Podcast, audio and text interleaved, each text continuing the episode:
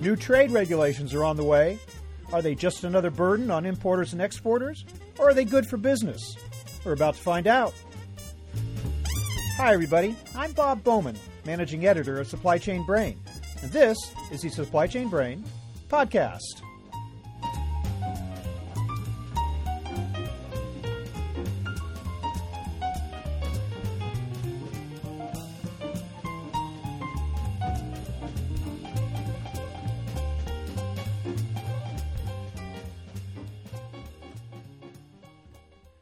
Regulation a good thing?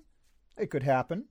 The 24 hour rule required carriers to provide U.S. Customs and Border Protection with manifest data 24 hours prior to import cargo being loaded aboard ship. The result was that shippers got better information about what product was on the way and where it was coming from. And the new Food Safety Modernization Act could actually protect food importers by forcing them to do a better job of identifying their foreign suppliers.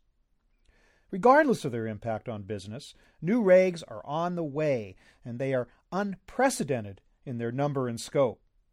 That's the message of Susan Pomerantz, Senior Director of Global Trade Management Consulting with Livingston International, a leading North American customs broker.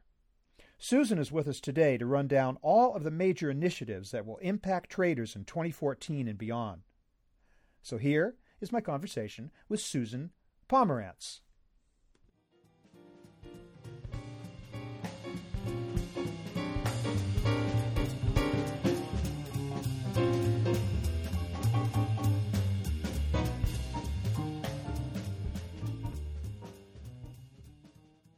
Susan Pomerantz, uh, welcome to the program. Thank you very much. Great to have you. Now, you describe some of these major trade regulations coming down the pike as unprecedented. Is that in fact the case? Were we looking at some stuff that we've never seen before? I don't know that it's actually that we've never seen or discussed some of these programs before. They they definitely are moving trade and actually the information associated with trade to a whole new level. So we're we're looking at initiatives where we're talking about having data far enough in advance to facilitate both the export and the import all at the same time we're looking at getting information once instead of multiple touch points. So if we talk, for example, about the single window initiative that has to do with U.S., Mexico, or, and Canada, or we talk about the Union Customs Code for Europe, all of these programs are now focusing on a single means of gathering information to facilitate the trade and yet not have to touch it again, not have to ask for information again, share all the information with any agency who's affected that wants to have control over over a transaction. Of course, it's been a dream of uh, of traders and customs agencies for years and years, but perhaps now it's finally going to be achievable. But let's take these one at a time. Why don't we start out by uh, telling me what do you think is the number one most important trade regulation change coming down the pike next year? Well, the number one most important trade regulation for next year, from a U.S. perspective, is the export control reform. Okay, and what does that constitute any, exactly? Well, any anybody who is a U.S. exporter has had to take into consideration either the export administration regulations or the international traffic in arms regulations, or in some cases both. The, all the, the requirements for the authorization to export product from the United States to any place else in the world. The EAR, the Export Administration Regulations, focus very much on commercial types of transactions. ITAR focusing very much on defense related items, anything that could in any way be conceived to be something that could be used against the United States in, in an action of war or something of that nature. The export control reform is the government now moving forward recognizing that we've evolved, that we have a lot of friendly countries that we deal with, that we need to be able to share some of this technology, be able to more quickly and easily move some of this technology between countries. So there was a, a big focus to help facilitate revising the regulations to make it easier, to encourage the small and mid-sized businesses to be able to get into that, that arena because you've heard for a long time that the U.S. wants to encourage export. And there's a lot of programs that have been out there. There's even import related programs like duty drawback that were there to promote re-export of U.S. product or product that had been imported for resale. So now the export control reform comes along, and there's a lot of change that will have to do with the ITAR regulations, moving product from that control from the State Department to the Department of Commerce, and ideally making it easier and clearer for for the exporters to understand what the requirements are. So that's underway right now. The the new regulations are already being rolled out. It's being rolled out in phases. But along with that change comes now needing to, if you were strictly in the ITAR world, now needing to also understand the EAR. At bottom, though, at bottom though, it sounds like a good thing. I mean, you know, we talk about regulations as being something we kind of have to buckle down and get ready for, and they're generally sort of negative from the standpoint of those who are being regulated. But here's something that down the road should be should make life easier for exporters, right? Ideally, absolutely. Absolutely, it should. So, for example, in in the current ITAR regulations, well, the former regulations, anything that was part of a defense related item, down to sometimes the nuts, bolts, and screws, could be controlled. Well, those are just standard parts. And so part of the logic was to now be able to look at some of those components and say, really, do we need to control those for export purposes? And so part of the export control reform now allows for a way to evaluate some of this product and determine whether or not it really truly does need to be controlled to the point where you have to get written authorization to be able to export the product. Should simplify. So Absolutely. Ultimately, the burden would be less. The reporting burden, the documentation burden would be less. Although transitioning to that system is going could could provide a potential headache for companies that aren't ready for it there is going to be a definite learning curve to this. You know, anytime there's anytime there's a regulatory change of this magnitude, because this is pretty significant, it's going to be re-educating and understanding how it applies to your business, to your product line. Mm-hmm. And once you get comfortable with that, then yeah, it should be much easier and and certainly facilitate more exports. Okay, so if that's number one, uh, what might be let, us run down some others. Uh, what, what after that also would uh, do exporters and importers need to be thinking about in 2014 give me another one. Um, another one would be to to pay attention to all of the discussions that are going on globally for free trade agreements. So not necessarily a regulatory change, but more of a, a program opportunity to be able to be competitive in marketplaces, to be able to afford uh, product to be duty free or reduced duty at destination because of these trade agreements between countries. And the reason I'm saying that this one is is significant is you hear about new trade agreements all the time.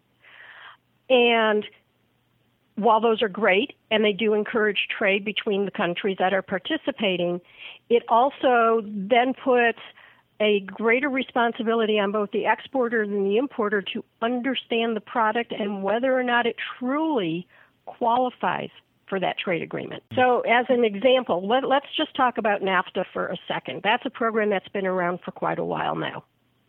However, if we now start to talk about how the the governments are ensuring that product coming into their countries qualify for the, the claim, the Mexican government is doing a significant number of verifications on the eligibility of product. And so they are literally going to, say, a U.S. manufacturer and asking them to prove that their product really does meet the NAFTA requirements. In ways they haven't done before? I mean, this is in, new? Well, uh, it, it new in the sense that typically an exporter from the U.S. sending product to Mexico, they complete a NAFTA certificate confirming that they the, they are eligible for the program. What's happening now is they're asking for verification of all of the inputs to that end item to show that it truly did meet the criteria. And it's the provision's always been there, but we're seeing a definite increase in the requests for verifying that that's true. So now what's happening is it's requiring these exporters to drive deeper into their supply chain to be able to substantiate and validate what they are claiming. And you're suggesting that a similar burden or a similar requirement is going to be accompanied by any additional trade partnerships or trade agreements or free trade agreements that are signed in the coming years, I, guess. But there's that big one that's that's kind of uh, forming in the Trans-Pacific or the Trans-Pacific Partnership, the transatlantic trade, the, yeah. the the TTIP. Yeah, and then in Asia mm-hmm. too, uh, we're we're talking about a massive free trade agreement uh, forming there. Although I don't know if either of those are really going to be uh, concluded in 2014, are they? Uh, you know, hard to say. I I would guess not likely, but certainly they're moving in that direction. Uh, the the world as a whole is moving towards trying to have free trade, but there are obligations on the exporter and the importer that come along with having that program in place. It isn't, it's, it, you know, I like to say it's not just in the air. Just because it came from the United States doesn't make it eligible for the trade program. You have to be able to substantiate it. Mm-hmm. And of course, that's good for a supply chain too, to be able to know exactly where everything in your supply chain is coming from. I mean, that's just good business in addition to meeting the requirements of these new agreements. Absolutely. Uh, you know, there are so many different reasons you would want to know. I mean, just coming to the top of my head is product liability. You really need to have visibility to to some of these things. You know, some of the the quality issues that we've heard about from product coming out of China. If you understand all the inputs into your supply chain, you should ideally be able to reduce the risk of those types of situations. Yeah, you know, that actually brings us rather nicely to the Food Safety Modernization Act. Could you talk a little bit about that and what that's going to entail for 2014? Well, and again, that's going to be the same type of a situation where we're talking about being able to, as the importer, to be able to communicate requirements to your your provider of what you're, going to need to know about your product. Where was it made? What are the inputs? Having the facilities perhaps registered, inspected, approved in well in advance of having an import take place. And in some cases, there's two or three people involved in the supply chain, and you're so far removed from where it originally started travel. How are you going to manage that? So, increased visibility far into the supply chain is going to be key to that. And really, all of this is about managing the information related to your product. So it's about chain of custody, it's about chain of control, and in the case of food, it's about getting all the way back, in some cases, to the original farm that something was grown. And as you point out, that might be uh, many thousands of miles away and, and maybe difficult to reach, but no excuses, Absolutely. right? You've got to do it anyway. Absolutely. I, and for any program that we talk about that perhaps we're talking about the Food Safety Modernization Act for the U.S., but then there's a similar program for Canada. And there's similar programs in other parts of the world. We're, we're starting to see that it isn't isolated to just the U.S. or just North America. So many of our trading partners are doing look-alike type of programs.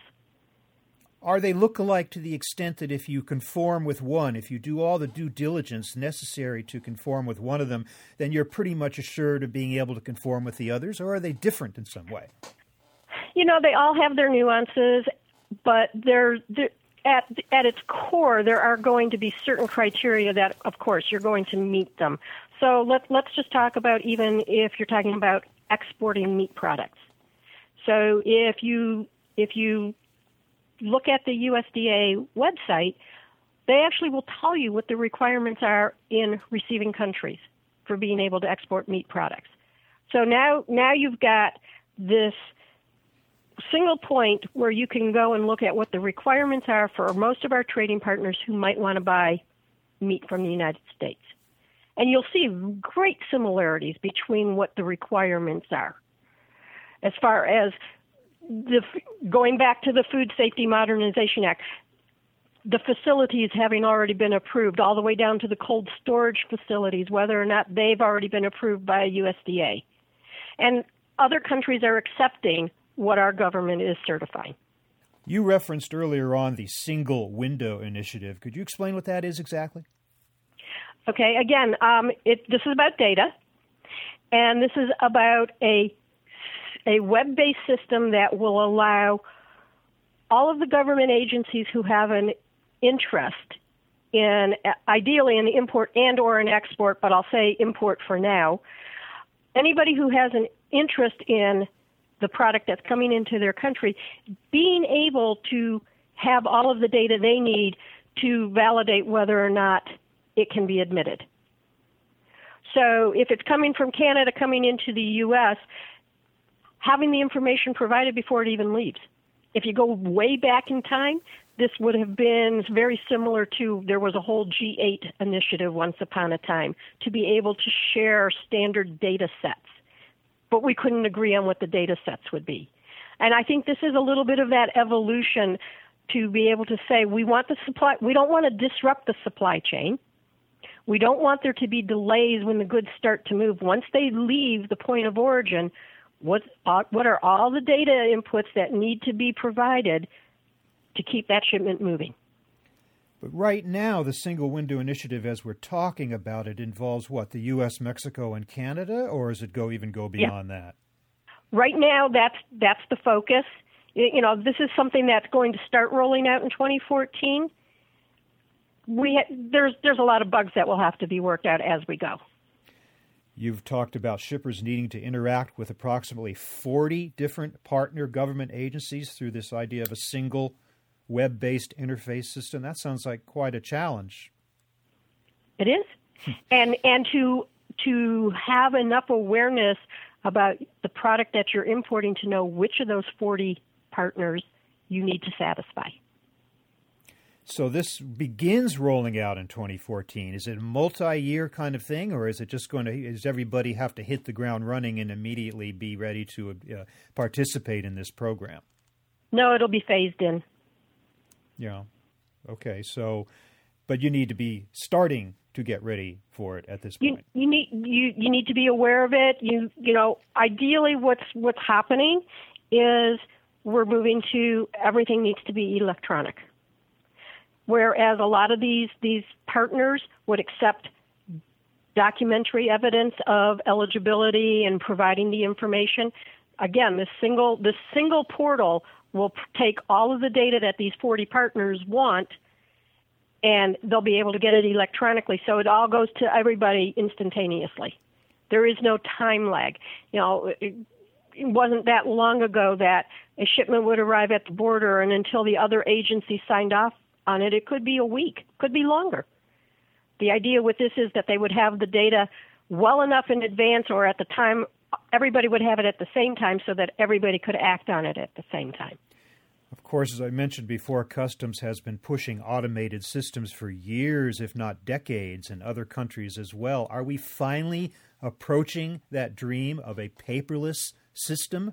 Or is there still going to be some legacy stuff to deal with in years to come? Oh, well, look how far we've come. I mean, it's it, the change is dramatic from when I first started in this industry, where everything was on paper. It, we we have we have come light years, I would think, in the past couple decades. Yeah. There are also rewards, I guess, for companies that step up and participate in these programs earlier. Talk about the Trusted Trader program and what are the benefits of that? Well, and and that's an interesting one because again, we talk about the Trusted Trader program usually in the context of the United States or a similar program for Canada, but now we've got the Union Customs Code in Europe that also is talking about trusted trader type of authorizations being attached to it. And again, everybody's looking for the importers to be party to these programs where they provide advanced data and that their data is significant enough to be able to demonstrate to the, the government authorities that they are controlling the risk associated with their supply chain. It could be security, right? It, it could it could be about consistency of the information. so that they know that there's no risk of loss of revenue or that the product's not admissible. They all start to intertwine. We have the related program of the CTPAT, Customs Trade Partnership Against Terrorism program for importers, which we've heard is going to be perhaps extended to exporters at some point too. So I guess that's part of the whole picture too. I, I, yeah, I, I would think that's inevitable. And now you asked earlier about mutual recognition type of environment. CTPAT's one of those examples where we're now talking about mutual recognition, right? With partners in protection in Canada, with AEO in Europe. And again, being able to demonstrate once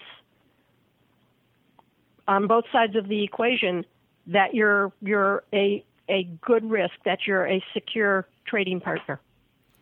Can we expect that down the line, customs and other government agencies are going to be cracking down even more on companies in an attempt to secure to secure uh, international trade? Are they going to be looking for information to reach them even earlier than it does now, or, or what kind of additional burdens might we expect down the road? You know, early, earlier is an, an interesting discussion because there's only just so so far in advance of a shipment being tendered to a carrier that you actually have all the final information. So I, I think we have to wait and see what the definition is of if they ask for something earlier, what that might be.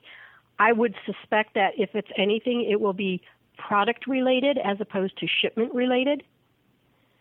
And perhaps trying to, to validate and be prepared that way and determine risk of admissibility based on that.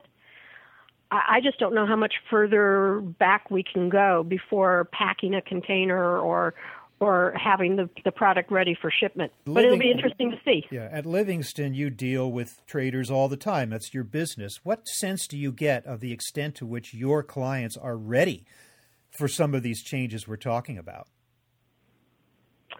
Um, I think it's a mixed bag. Some are very on top of it.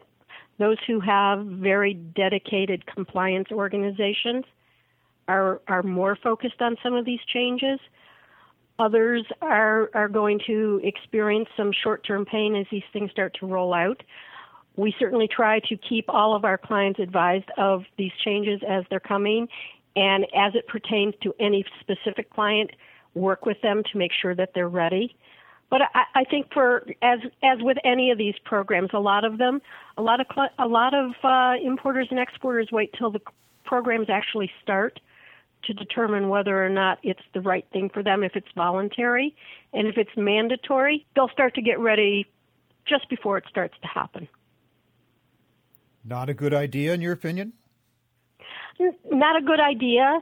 But in some cases, some of the regulatory requirements are changing right up to the time that they're rolled out. So you have to stay on top of it. You have to be aware of the changes that are coming and monitor them and know that when the final rule is issued that you need to prepare. Anything else out there that we need to know about for 2014 that we haven't talked about here? Oh gosh, isn't that enough? no, I think maybe maybe that's enough for everyone's plate for for one discussion. Uh, no, you know, there's always going to be um, new initiatives that are happening. Um, I I think that we should all be watching for the sharing of information between trading partners, as in countries. I think that's that's the new horizon. And so, I, you know, whether we're talking about electronic manifest type of information that that is shared from point of origin to destination, again, sometimes married up to the security program, sometimes not.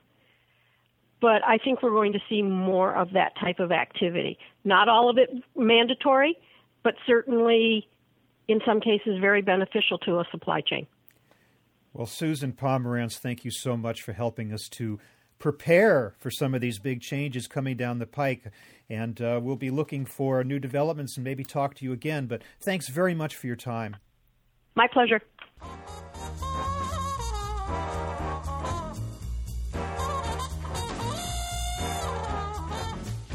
That was Susan Pomerantz with customs broker Livingston International. Thank you for listening. I'm Bob Bowman, managing editor of Supply Chain Brain. We're online at www.supplychainbrain.com, where we post a new episode of this podcast for streaming or downloading every Friday. You can also read my think tank blog, watch nearly 2,000, that's right, 2,000 videos, and access all of our other content, including the digital edition of our magazine. Look for us on Facebook, LinkedIn, follow us on Twitter at SCBrain. See you next time.